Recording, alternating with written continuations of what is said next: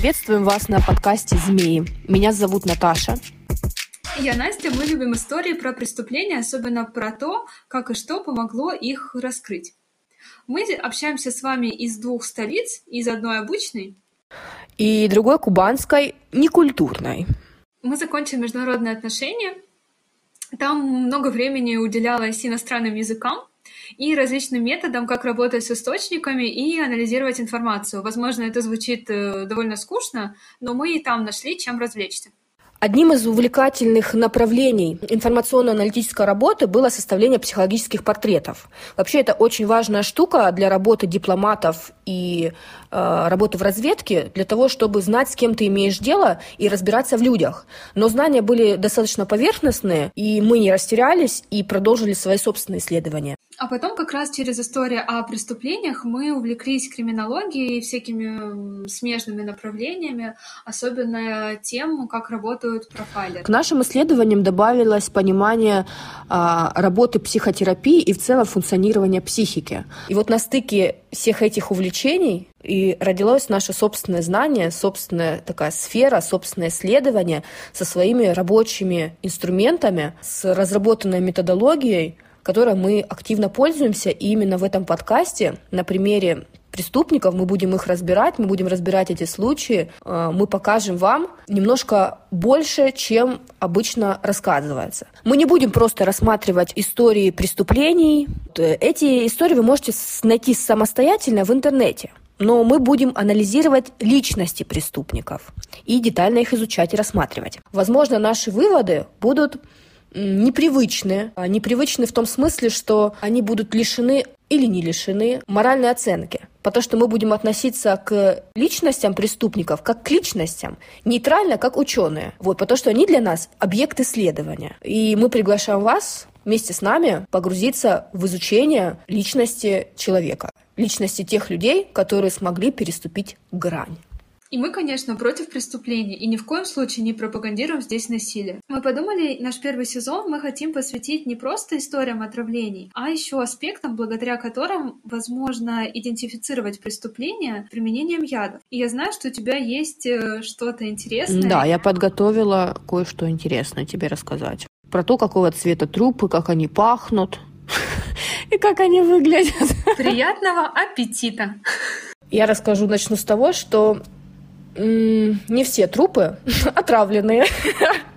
И для того, чтобы определить, отравлен человек или нет, ну, наверное, важно в первую очередь понять цель, а для чего мы определяем, отравлен он или не отравлен. Если мы медики, нам нужно спасти, это одно. Если нам нужно найти преступника и понять вообще, что произошло с человеком, уже если он мертвый человек, это другое.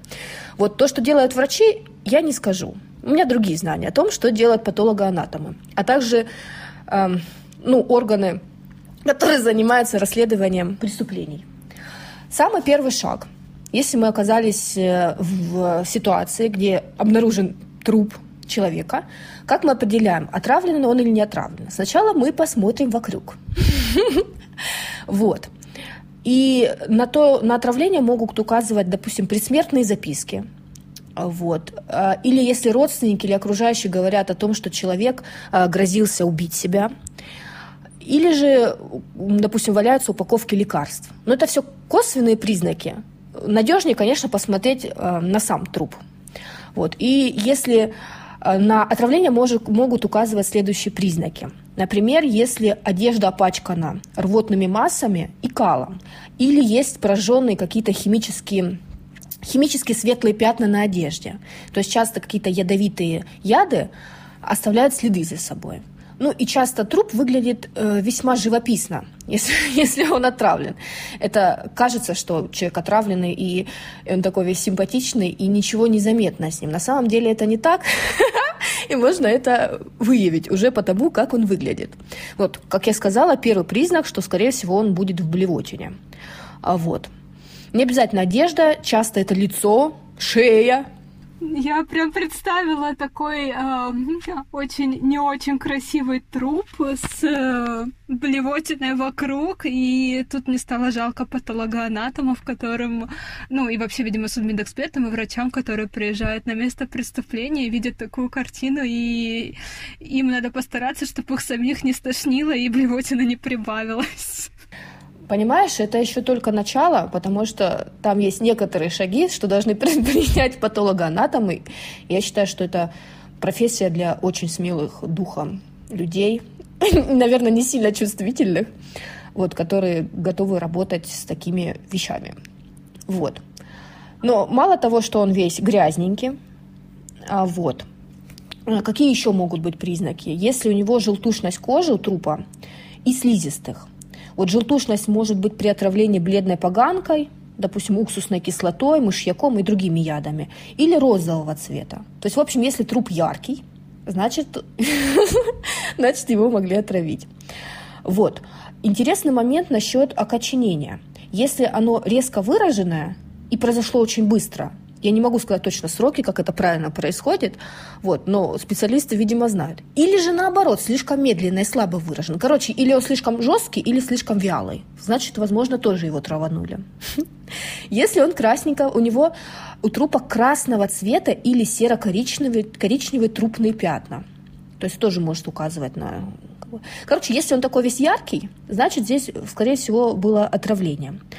И потом уже специалисты смотрят, возможно ли, были ли ожоги.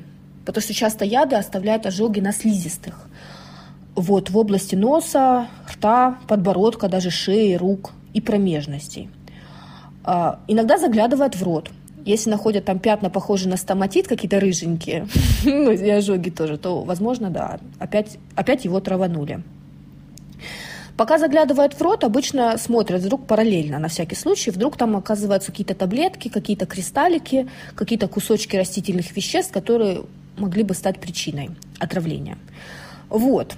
Но а, и смотрят, есть ли следы инъекций, потому что следы инъекций часто тоже провоцируют, как бы являются причиной отравления. И самое интересное, что сначала же посмотрели, как, как я сказала, схема, алгоритм. Сначала посмотрели вокруг, потом посмотрели внимательно на него, а потом нужно его понюхать. До этого надавливает на грудную клетку и нюхать запах изо рта. Вот если, допустим, специфически, если при отравлении уксусной кислотой, целым уксусной кислотой воняет, или нашатырем. А, мышьяк, например, пахнет чесноком. Вот. Цианиды пахнут горьким миндалем. Иногда труп пахнет перелыми яблочками или сушеными грибами. Вот, но это всего лишь первый это шаг. получается такой э, моментами слегка аппетитный труп или аппетитный труп для каких-то извращенцев. Вообще иногда мне кажется, что люди, которые работают патологоанатомами, с ними тоже не все в порядке. В полном смысле этого слова. Или в определенном смысле, не знаю. Но они такие очень специфичные. Ну, им, наверное, нравится их работа. Но представь, труп весь такой весь в блевотине, а потом он еще, его еще трогает, он еще пахнет грибами. Ну, как бы такое сочетание. Ладно, бы просто грибами пах, но, но не с этими. Самое интересное еще, то, что некоторые люди, которые хотят совершить самоубийство, мне кажется, они идиоты в том, что не знают, как они после этого будут выглядеть. Им кажется, что они такие красивые, как в фильмах, знаешь, отравила себя, легла на постель и умерла красиво, все вокруг плачут. Они не представляют, как это будет выглядеть потом со стороны. Мне кажется, если бы они знали, то, может быть, подумали бы. Ну, после того, как посмотрели труп со стороны снаружи, патологоанатомы обычно имеют привычку залезть внутрь и посмотреть, как там устроено внутри. И в целом э, достаточно легко определить яды, особенно если они химического происхождения, в отличие от растительных ядов. Вот. Для этого обычно разрезают брюшину и грудную полость. В первую очередь вскрывают э, сердечную сумку, сердце и достают оттуда кровь. А следующее – это извлекают желудок и кишечник – а также разрезают его полностью вдоль по всей длине и извлекают все содержимое по отдельности для того, чтобы в дальнейшем изучить. Кроме того, э, они смотрят опять же, на количество пищи, переваренной, не переваренной, запах, содержимое и состояние слизистых. Получается, яды в первую очередь воздействуют ну, большинство ядов, в первую очередь на желудочно-кишечный тракт и оставляют следы именно в органах. Но есть исключения. Например, если при э, поверхностном исследовании было обнаружено травмы э, гениталий, то тогда извлекают в первую очередь гениталии, а потом уже повторяют ну, вот, это, вот эта типичная последовательность. Сердце с кровью, желудок и кишечник. А какие есть признаки того, что труп отравлен? Он опять же пахнет. Но теперь он пахнет еще сильнее, теми же самыми запахами, там мышьяк чесночком, прелыми яблочками и все такое. Э, иногда внутренние органы, мышцы становятся очень яркого красного цвета или бурого красного. Например, при отравлении оксидом углерода. А, иногда кровь становится такой разжиженной при отравлении уксусной кислотой и змеиными ядами.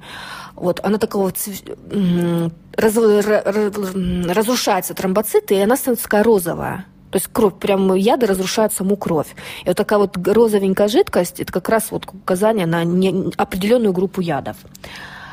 Вот. Точно так же смотрят на ожоги слизистых, желудок, кишечник, ротовая полость. Если они есть, то опять а, и иногда до такой степени разрушаются слизистые, что наступает некроз, отмирание этих клеток. Обнаруживая также, есть ли там кристаллы, части растений в желудке. А, при отравлении часто почки становятся большими, набухают, больше вес, вот, и иногда ну, всякими, ну, неправильно, в общем, выглядит, видно, что орган больной. Когда ты говорила что почки набухают, я представила весну и набухшие почки, из которых потом распускаются листочки. Но, к сожалению, с трупами так не получается. Листочки у них уже никакие не распускаются.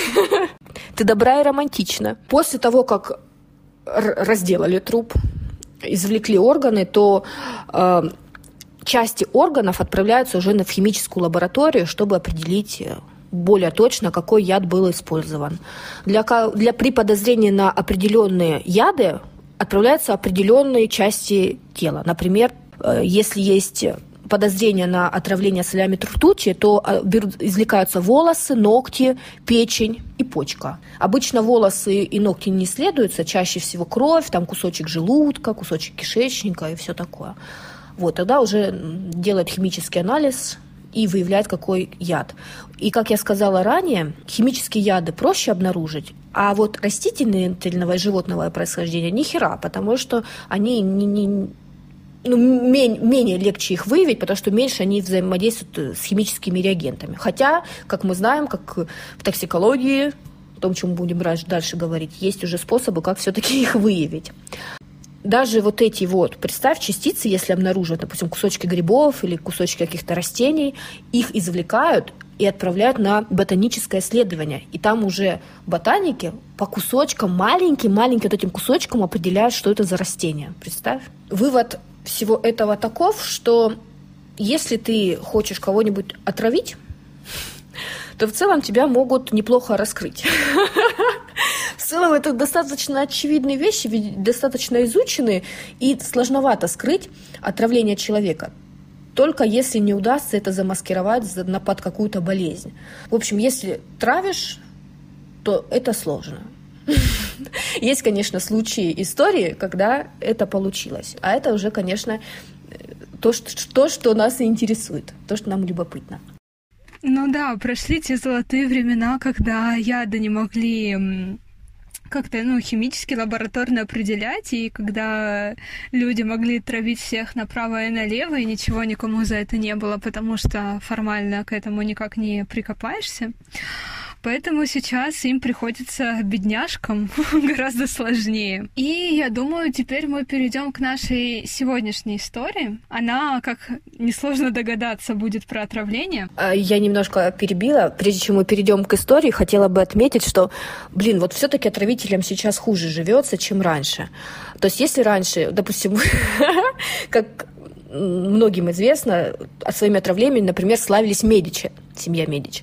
Вот. То есть, если раньше не так явно можно было определить, человек отравлен или нет, то можно было это делать красиво, понимаешь, как-то искусно, как-то довести это до уровня искусства и совершенства. А сейчас это просто превратилось уже в какую-то ну, немножко, наверное, игру. Так уже не выпендришься, как раньше. И это, конечно, немножко грустно. Но находятся ребята, которые все-таки умудряются это делать. А сегодня у нас будет история не из э, далекого прошлого, относительно новая. В конце мы обсудим саму э, личность отравителя и его мотивы. Поэтому сейчас предлагаю немножко погрузиться в контекст. 2007 год. Ярославль. Ничем не примечательный жилой район. Многоэтажки, магазинчики, торговые центры, трамваи под окнами, проблемы с парковками, соседи, которые то ли пьют, то ли всех обсуждают, и все в таком духе. И заглянем в одну из квартир, обычно девятиэтажки. Она не очень большая, но это лучше, чем ничего.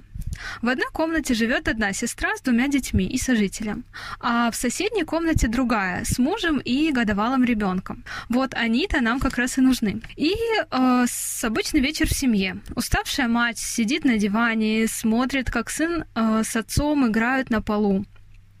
Она, наконец, может немного передохнуть. Материнство — это, конечно, радость, но и большой труд.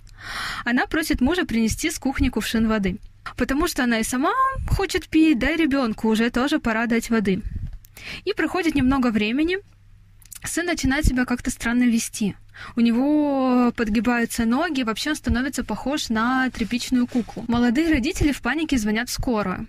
Их забирают в больницу. А дальше все происходит как в тумане. Больничные коридоры, холодный свет ламп, двери с надписью «Реанимация». И в итоге бледный врач с уставшими глазами, который говорит совершенно невозможную фразу «Ваш ребенок умер». И почему умер этот ребенок? И вообще, в принципе, со смерти этого ребенка и начинается уголовная история этого дела. Но теперь мы вернемся немного назад к э, самой личности отравителя.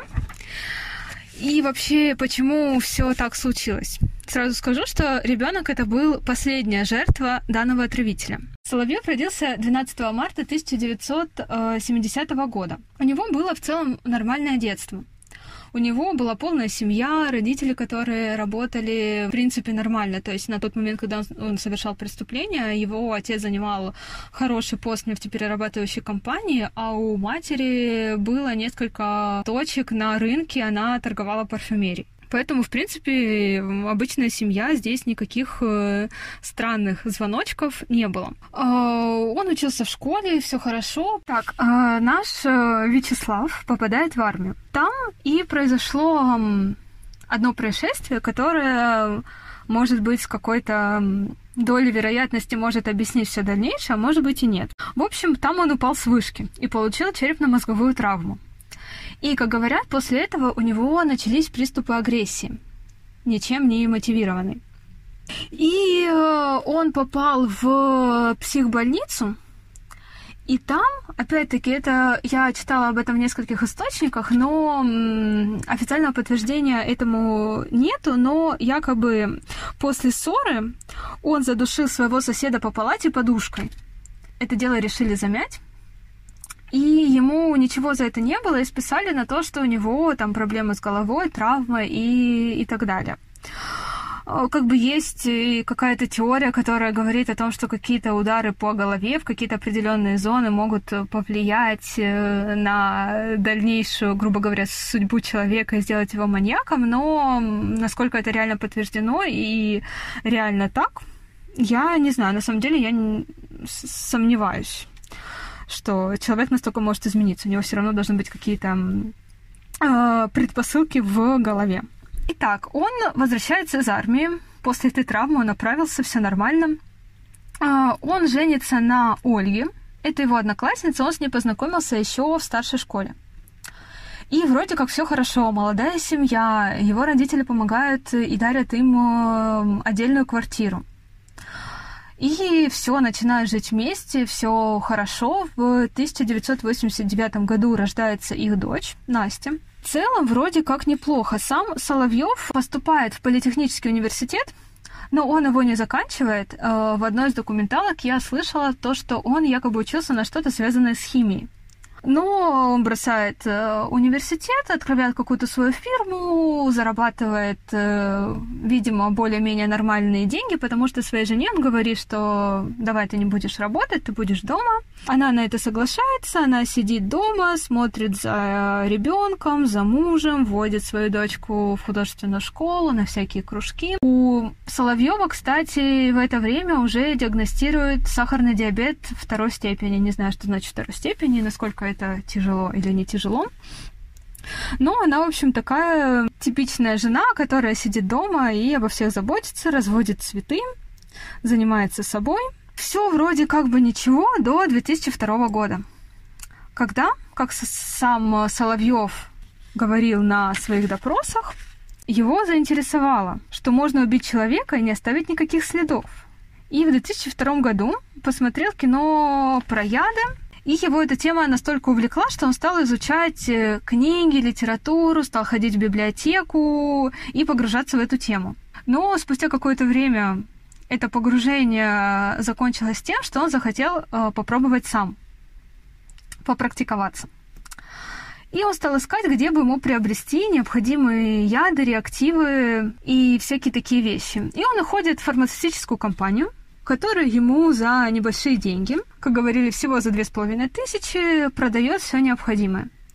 И у себя дома он начинает э, пробовать э, создавать, синтезировать яды. Кстати, не знаю, где была его жена и замечала она это или нет. Вот этот момент меня до сих пор волнует, потому что если она всегда дома, то, наверное, можно спросить у мужа, чем он занимается, с какими-то скляночками, непонятно чем. Она, видимо, ничего не замечает, и он сначала экспериментирует на себе.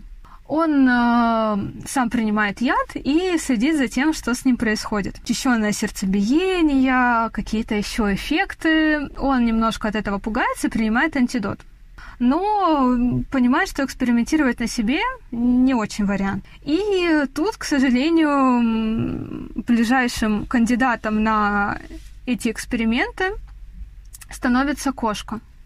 Мне всегда очень жалко животных, потому что ничего не могут с этим поделать, и спустя некоторое время кошка от отравления умирает. Но кроме самого Соловьева никто не знает, что она умирает от отравления. С женой происходят некоторые как бы конфликты, ссоры, то есть семейная жизнь не идеальна. Она надоела нашему герою, и он решает ее отравить. Он пробует на ней несколько ядов. Сначала он подсыпает один яд в рыбу, ей становится плохо, ее возит скорая, но она выживает.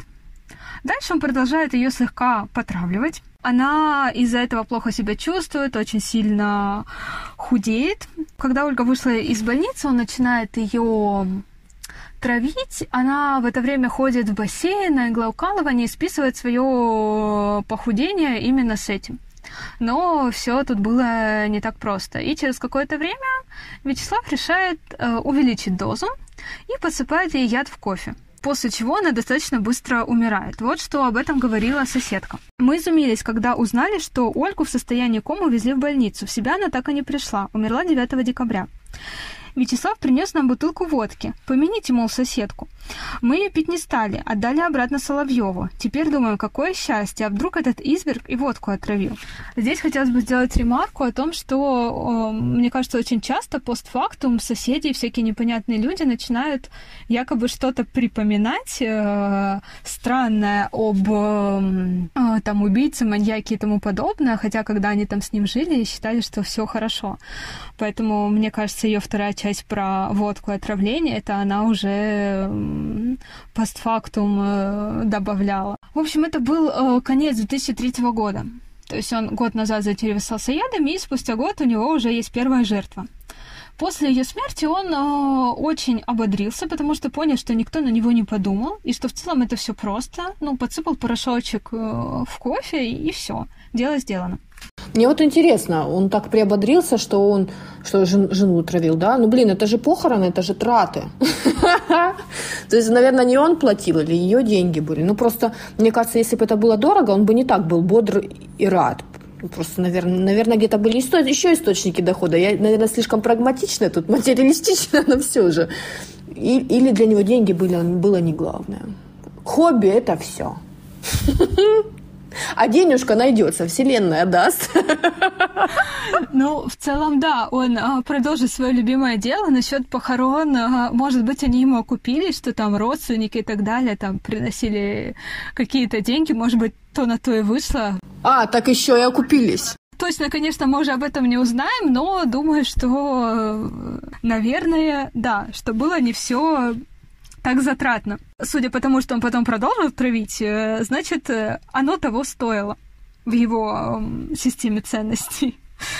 Следующей жертвой, которую он себе наметил, был его сосед по лестничной клетке. У них был общий что-то типа тамбура. Этот сосед ему не нравился тем, что он э, часто напивался, мог там рухнуть пьяным. Звали его Михаил Сурин. Э, он, кстати, благополучно спасся, и спас его, как это не странно звучит, э, алкоголь. Поводом якобы послужило то, что он украл какой-то то ли аккумулятор, в общем, какую-то деталь машины, потому что э, Соловьев, э, у него одно из увлечений помимо ядов, это были машины. И он там чуть ли не каждые полгода себе их менял. Он для своего нерадивого соседа решил подсыпать яд в икру и его угостить. Подумал, что от такого деликатеса он, разумеется, не откажется. Но из-за того, что Михаил запил и не появлялся дома, эта отравленная икра стояла и ждала его в холодильнике. И э, на свою беду эту икру съела его дочка. И, разумеется, после этого у нее было довольно сильное отравление. Но что э, примечательно, что, наверное, очень характеризует самого Соловьева, он никому ничего про это отравление не сказал. Но он ездил в больницу с дочкой, пытался лечить ее, переживал якобы. Врачи, разумеется, не могли понять, что с ней происходит, потому что у нее там то отнимались ноги, то все очень болело, у нее два раза выпадали волосы, э, он был вынужден перевести ее на домашнее обучение, но при этом всем он ни с кем не обмолвился словом о том, в чем на, на самом деле причина. И, по сути, он, как исследователь, наблюдал за тем, как действует отравление, на что оно влияет, как это все проходит. Спустя какое-то время девочке стало лучше, ее выписали из больницы, и некоторое время она жила у его родителей. И в это время ей действительно стало гораздо лучше, у нее начали отрастать волосы, все были рады, думали, что наконец-то болезнь отступила, но не тут-то было, когда она обратно переехала к своему отцу, то ее состояние значительно ухудшилось, и в итоге она умерла. Сам э, Соловьев соседям сказал, что она покончила с собой, не смогла пережить смерть матери и, и в общем, придумал такое странное оправдание. Но судя по тому, что именно в тот момент, когда она стала жить с ним, ей стало хуже, вероятно, он мог продолжать ее травить. Но никаких э, свидетельств об этом не было. То есть здесь мы можем только догадываться. Вот, и соседка, которая жила рядом с Соловьевым, э, об этой ситуации с дочкой рассказывала вот так – Полгода Настя лежала то в одной больнице, то в другой. Она перестала ходить в школу. Отец перевел ее на домашнее обучение. Настя и так была малообщительной. А после смерти матери вообще замкнулась. Бывало, загляну к ней домой, она лежит, отвернувшись к стенке. Только раз я видела ее оживленной, когда она подобрала на улице котенка. Потом отец отправил ее в санаторий, а кота выбросил на улицу. В общем, мне кажется, как отец он был так себе.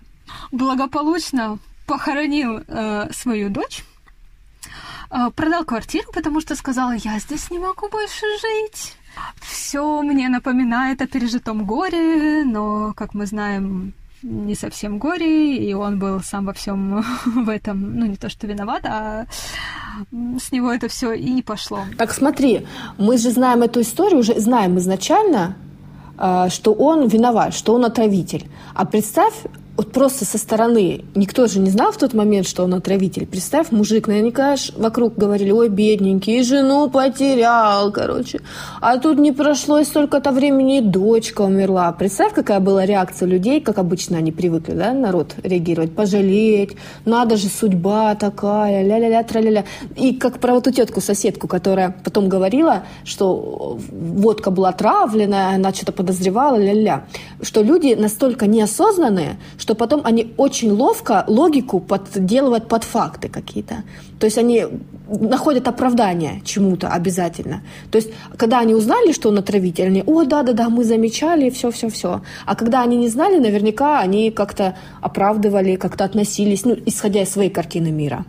Тут еще интересная реакция людей. Я думаю, что наверняка они ходили вокруг и давали свои трактовки существующему. Иначе, если бы не давали свои трактовки, вот такие вот, наверняка заподозрили что-то, как-то произошло. Видишь, он же долго мог убивать, долго травить кого-то.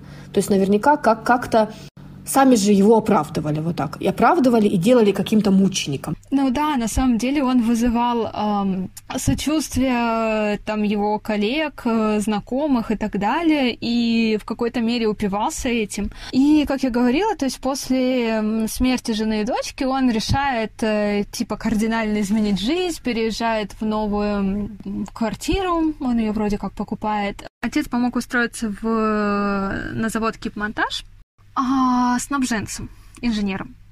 Хотя у него было даже не закончено высшее образование, но, как мы понимаем, связи решают все. И вроде как все идет нормально. Он встречает новую женщину.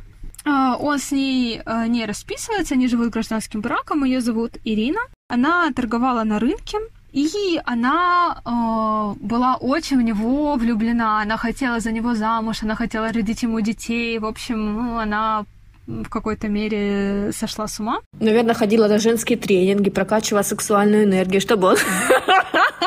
чтобы он на ней. Или к Нарушевичу ходила с Тарсуновым на курсики и слушала, сатью слушала. Вот так вот к чему приводит. Чему приводит сильное желание выйти замуж. Да так, по, марку, по пометке на полях. Женщины, будьте осторожны в своих желаниях. Проверяйте, за кого вы хотите выйти замуж.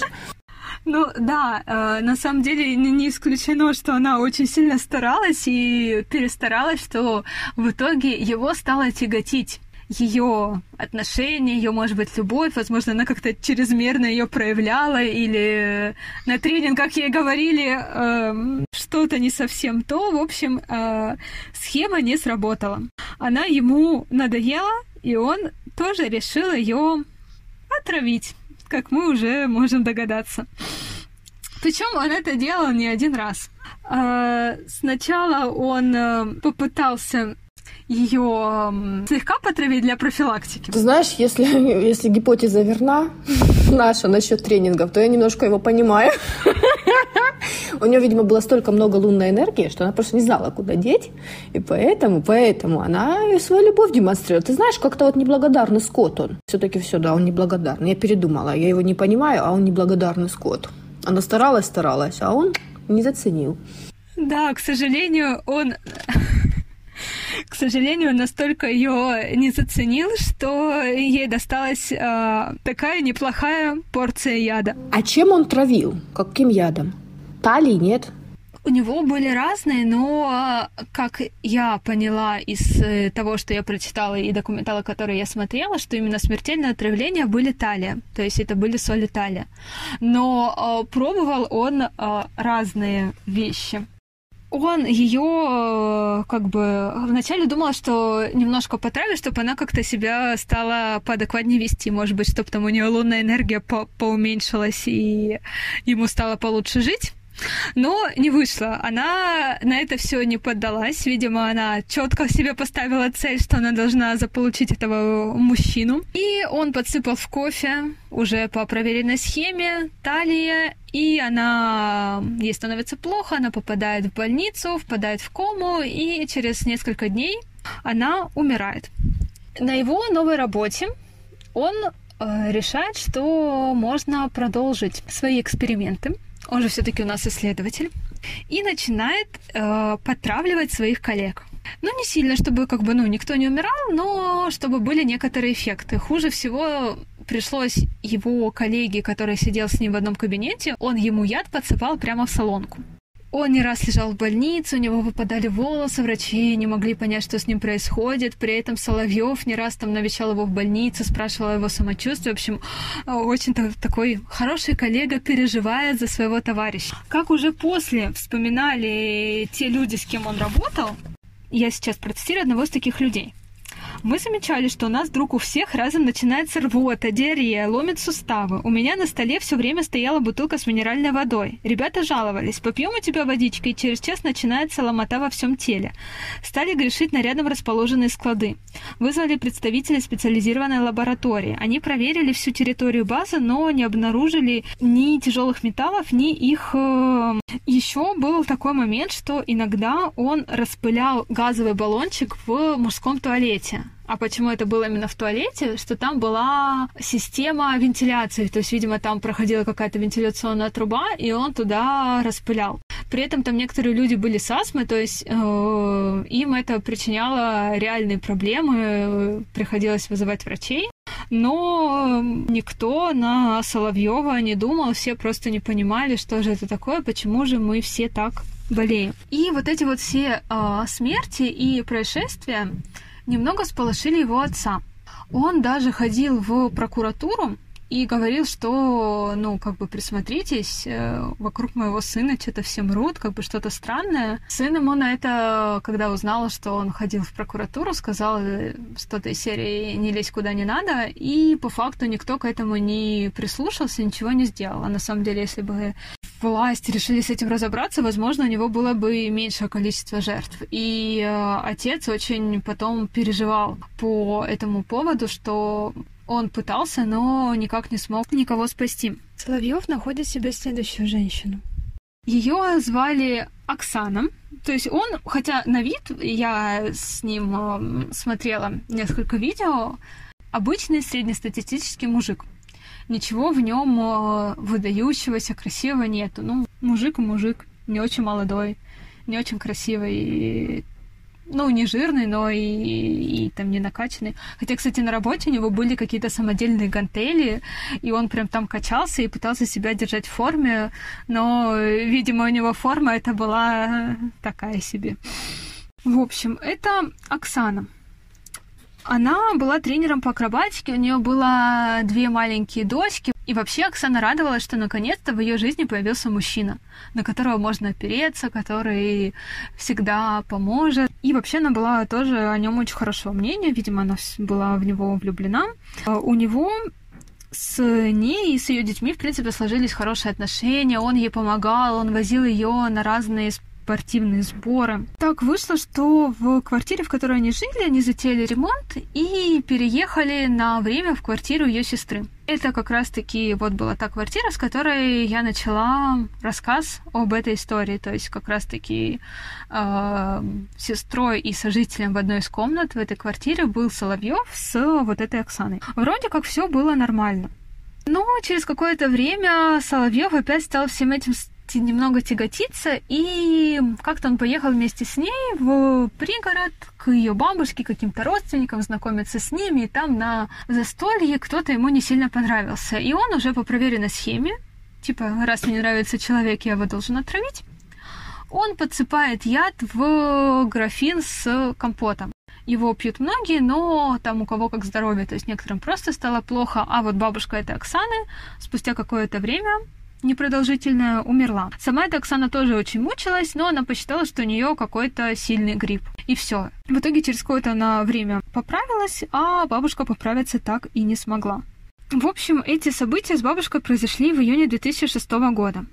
Спустя какое-то время он все равно с ней продолжает жить, и в один из дней он идет в кафе, которое называется Аманте, и там происходит драка. Он хватается за нож, в ходе этой драки ранит какого-то другого человека. Вызывают полицию и начинается разбирательство по этому делу. Это дело вел следователь Щербаков. И Соловьеву опять-таки не понравилось, как с ним обращается следователь. Кстати, сразу скажу, по факту этой драки Соловьеву вынесли условный приговор, но у него или до, или после был еще какой-то срок за кражу. В общем, он был не прям идеальным правопорядочным мужчиной, у него какие-то там приводы, какие-то проблемы с законом были, но не очень серьезные. Во время одного из допросов а, когда следователь Щербаков куда-то ненадолго вышел, а его коллега, которая находилась в том же кабинете, на что-то отвлеклась, Соловьев сумел подсыпать в чашку с кофе следователя яда.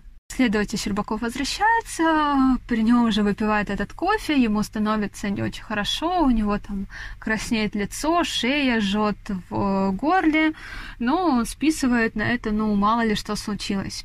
Потом пошел, помыл свою чашку, предложил э, вот своей как раз-таки коллеге тоже сделать кофе. Она выпивает из той же, хотя же помытой чашки кофе, и ей тоже становится плохо. Я слушала ее интервью, она говорила о том, что у нее были ужасные ощущения, она никому такого не пожелает, и все было плохо. Сам этот следователь в этот день уходит с работы и на нее больше никогда не возвращается. Ему становится хуже и хуже, он пытается лечиться дома, вызывают врача, никто не может понять, что с ним случилось.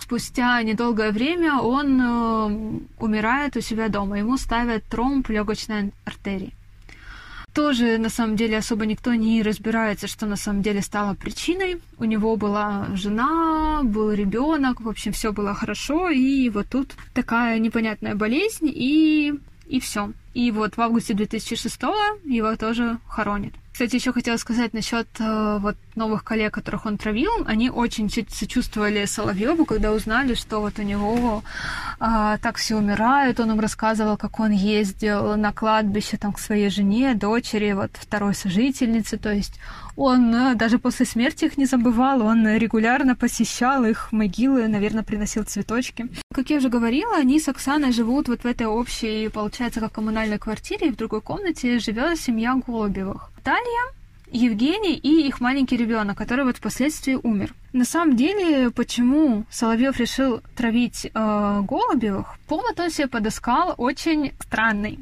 На 23 февраля он предложил Евгению выпить, отпраздновать. Но жена ему сказала, да ты пошел, я с маленьким ребенком, что ты там будешь пить, и не пустила его. И Соловьев решил, как же так? Его проигнорили, не стали с ним бухать. Дай-ка я подсыплю яд.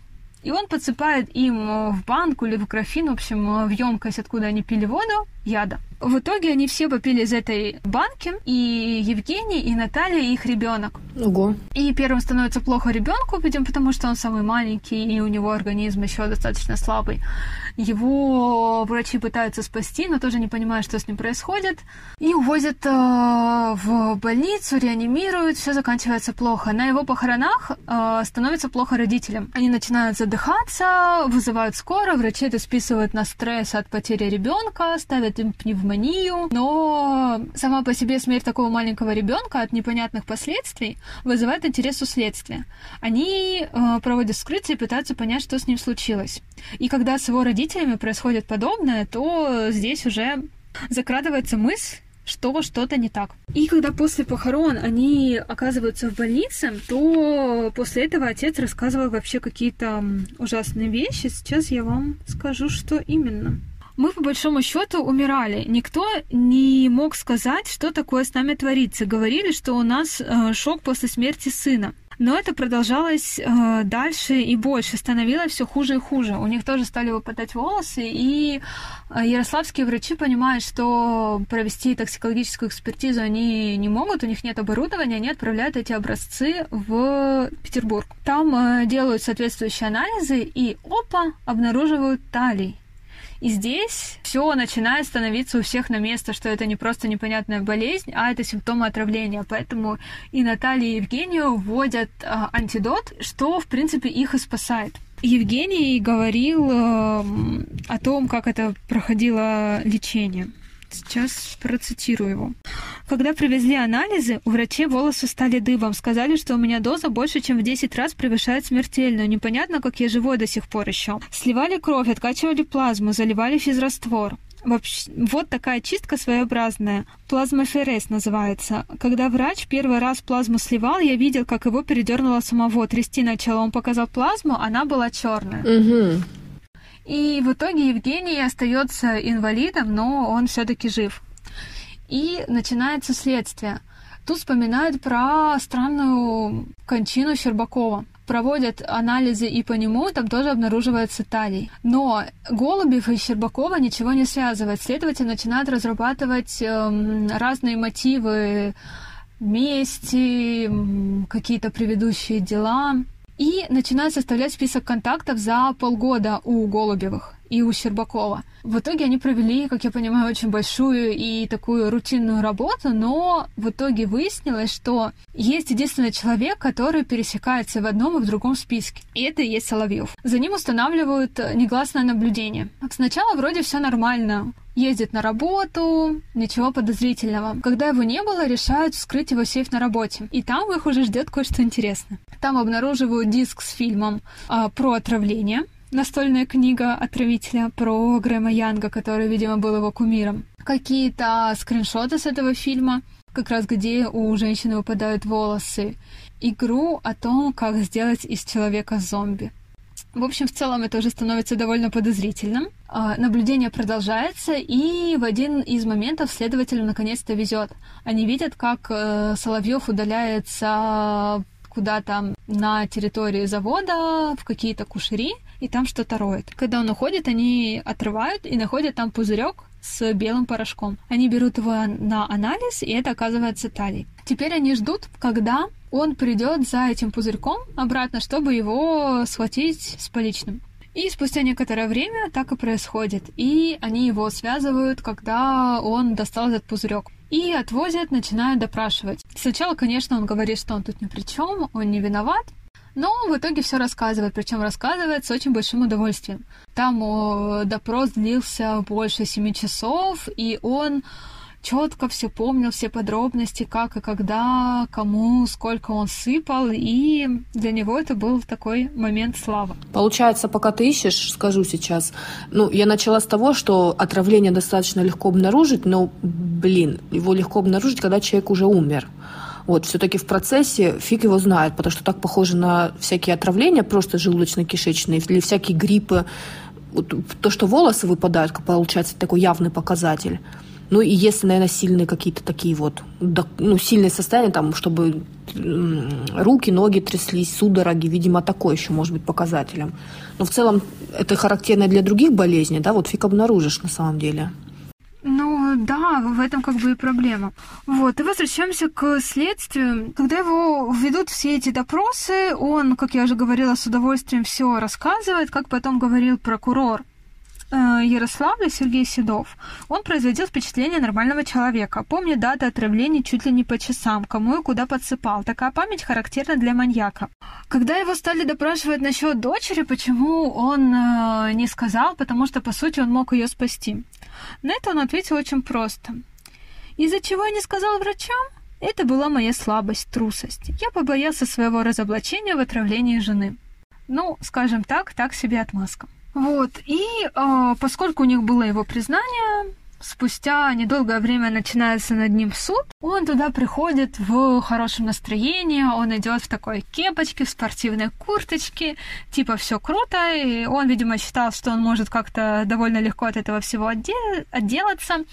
Во время вот этих допросов следствия он вначале вел себя достаточно цинично, никакого раскаяния, но потом, когда он понимает, что все не очень радужно складывается для него, что там появляются свидетели, и э, еще какие-то моменты, которые могут его привести в итоге к пожизненному заключению, он, скажем так, расстраивается. И он совершает две попытки суицида. Сначала между слушаниями он пытается вскрывать себе вены, точнее, он как бы их вскрыл, но не очень сильно, и непонятно, откуда он вообще взял э, то, чем он себя резал. А потом он пытается повеситься, но надзиратели его вытаскивают из петли.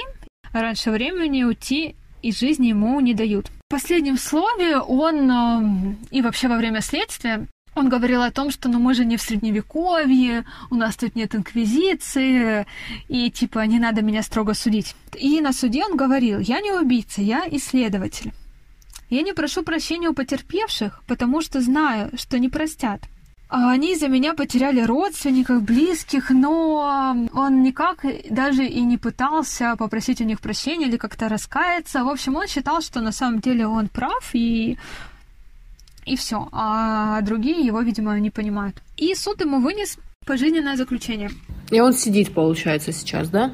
На самом деле не совсем. До места отбывания наказания он так и не доехал. Он в декабре 2008 года скончался в СИЗО Ярославля. Причиной его смерти стала флегмона, гнойное воспаление подкожных тканей, которое развелась на фоне сахарного диабета, также, может быть, и того, что он экспериментировал с ядами. По сути, он э, сгнил заживо, и от этого он умер. Это интересно, кстати, сгнил заживо. А, да.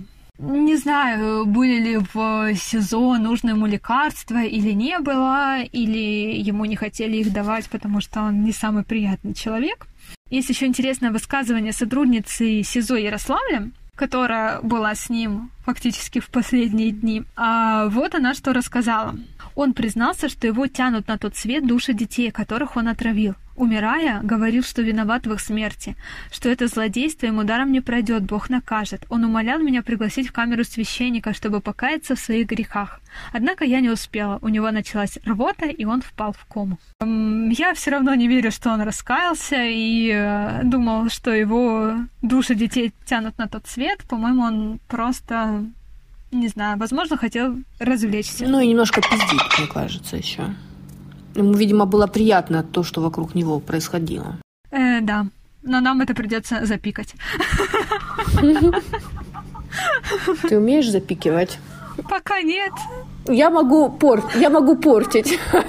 Запикивать я не умею. Не знаю, если что, я запишу типа пи и наложу на твой голос. В общем, у него вот такой был э, бесславный конец.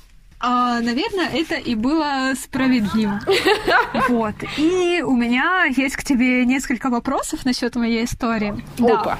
А, как ты считаешь, а, насколько он раскаивался а, в этом во всем, особенно вот после вот этих последних слов, э, которые он говорил сотруднице СИЗО, что он там хочет священника, и ему надо покаяться.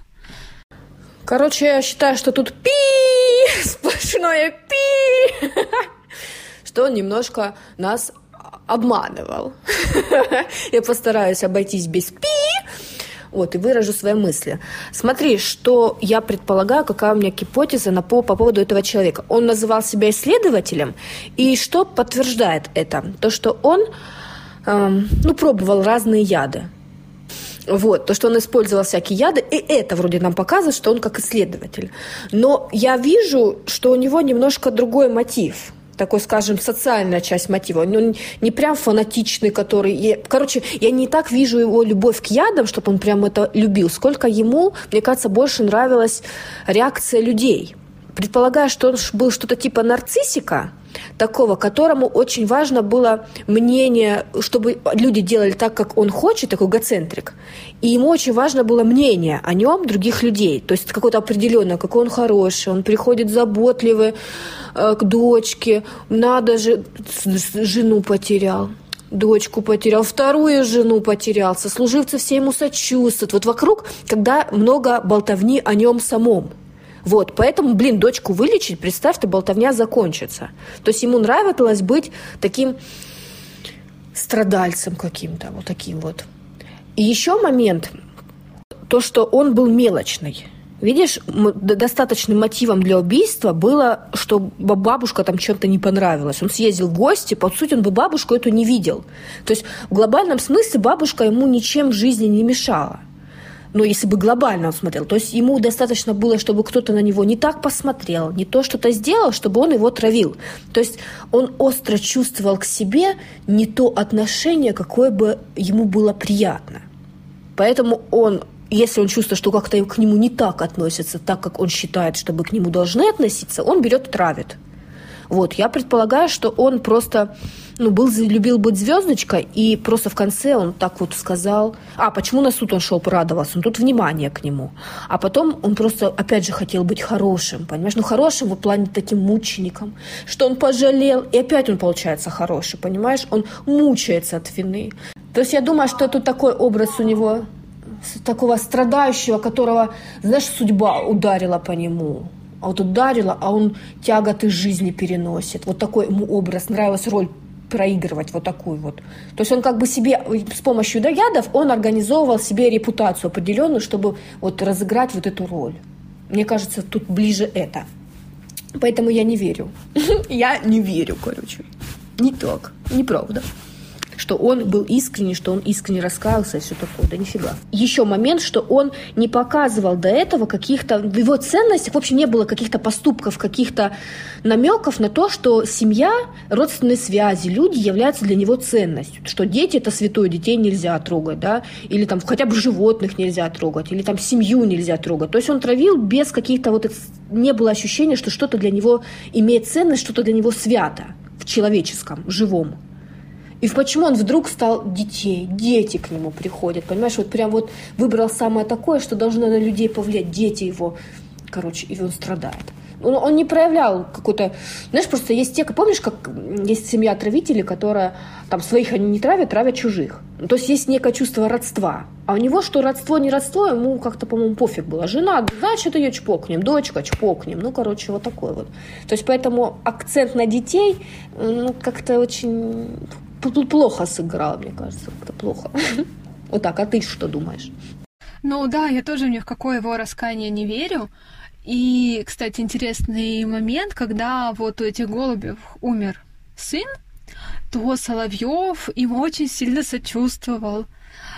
То есть у него настолько его система, не знаю, совести или отсутствие работала так, что ему это было норм. Он прекрасно знал, что он является причиной смерти, причиной этих отравлений, и он еще над ними в некоторой степени поглумился своим, своими соболезнованиями прости, перебила, ему так приятно было вот это сочувствие выражать, быть таким как бы, ну, не то чтобы хорошим, но вот именно в такой роли благостное какое-то, что он прям, видишь, он, походу, себе организовывал такую жизнь, чтобы можно было выразить вот это вот все. Раз придет и посочувствует. Хотя сам является причиной.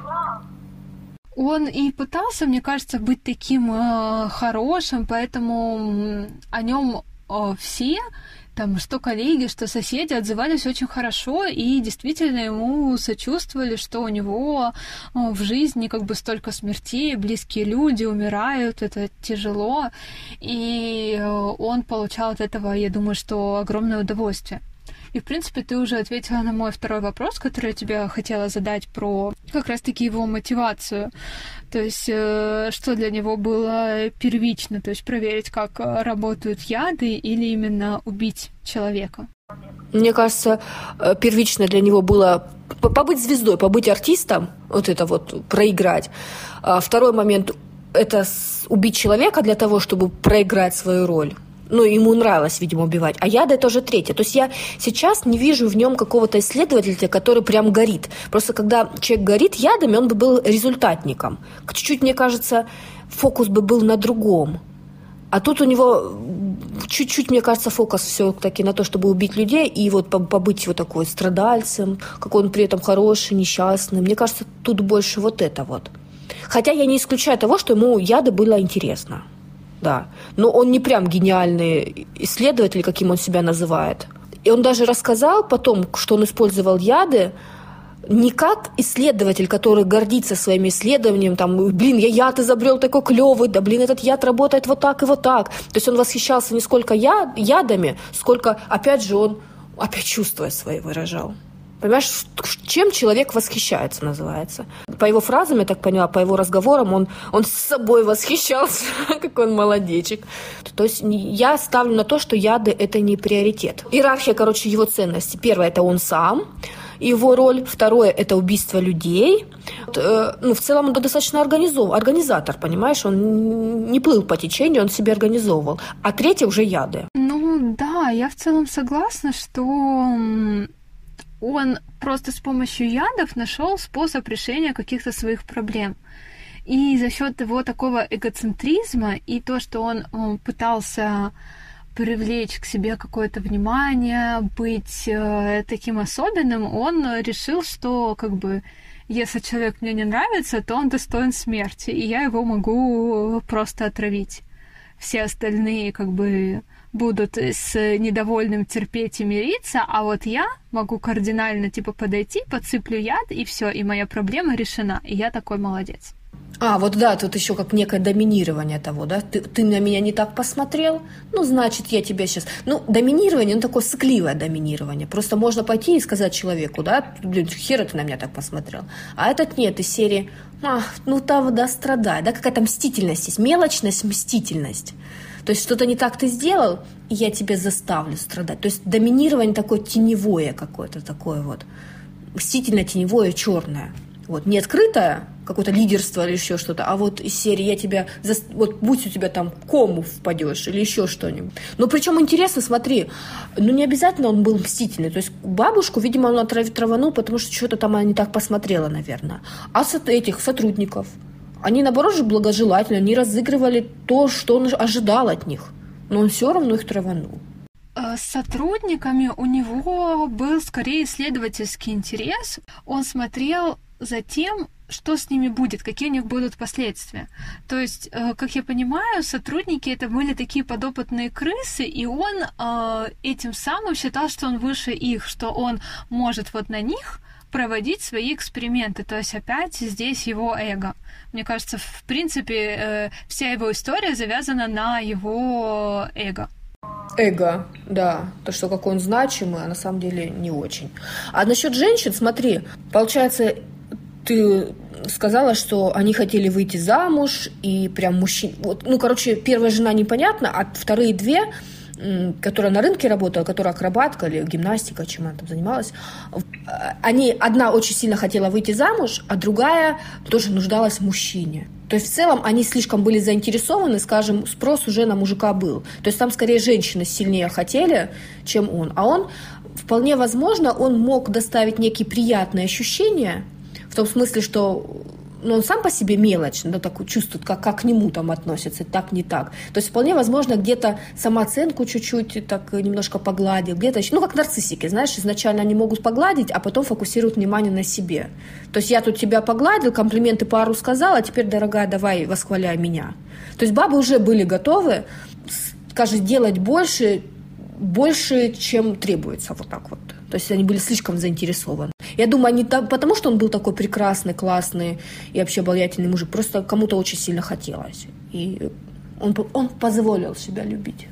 То есть это объяснило бы, почему эм, он неприметный, ну, такой так себе мужик, а бабам он был нужен. То есть проблема не его это крутость, а проблема в бабах. У баб проблема. Но он считал иначе, я думаю. Я думаю, что если бы он нас слышал, он бы сказал, что, может быть, у него было огромное мужское достоинство.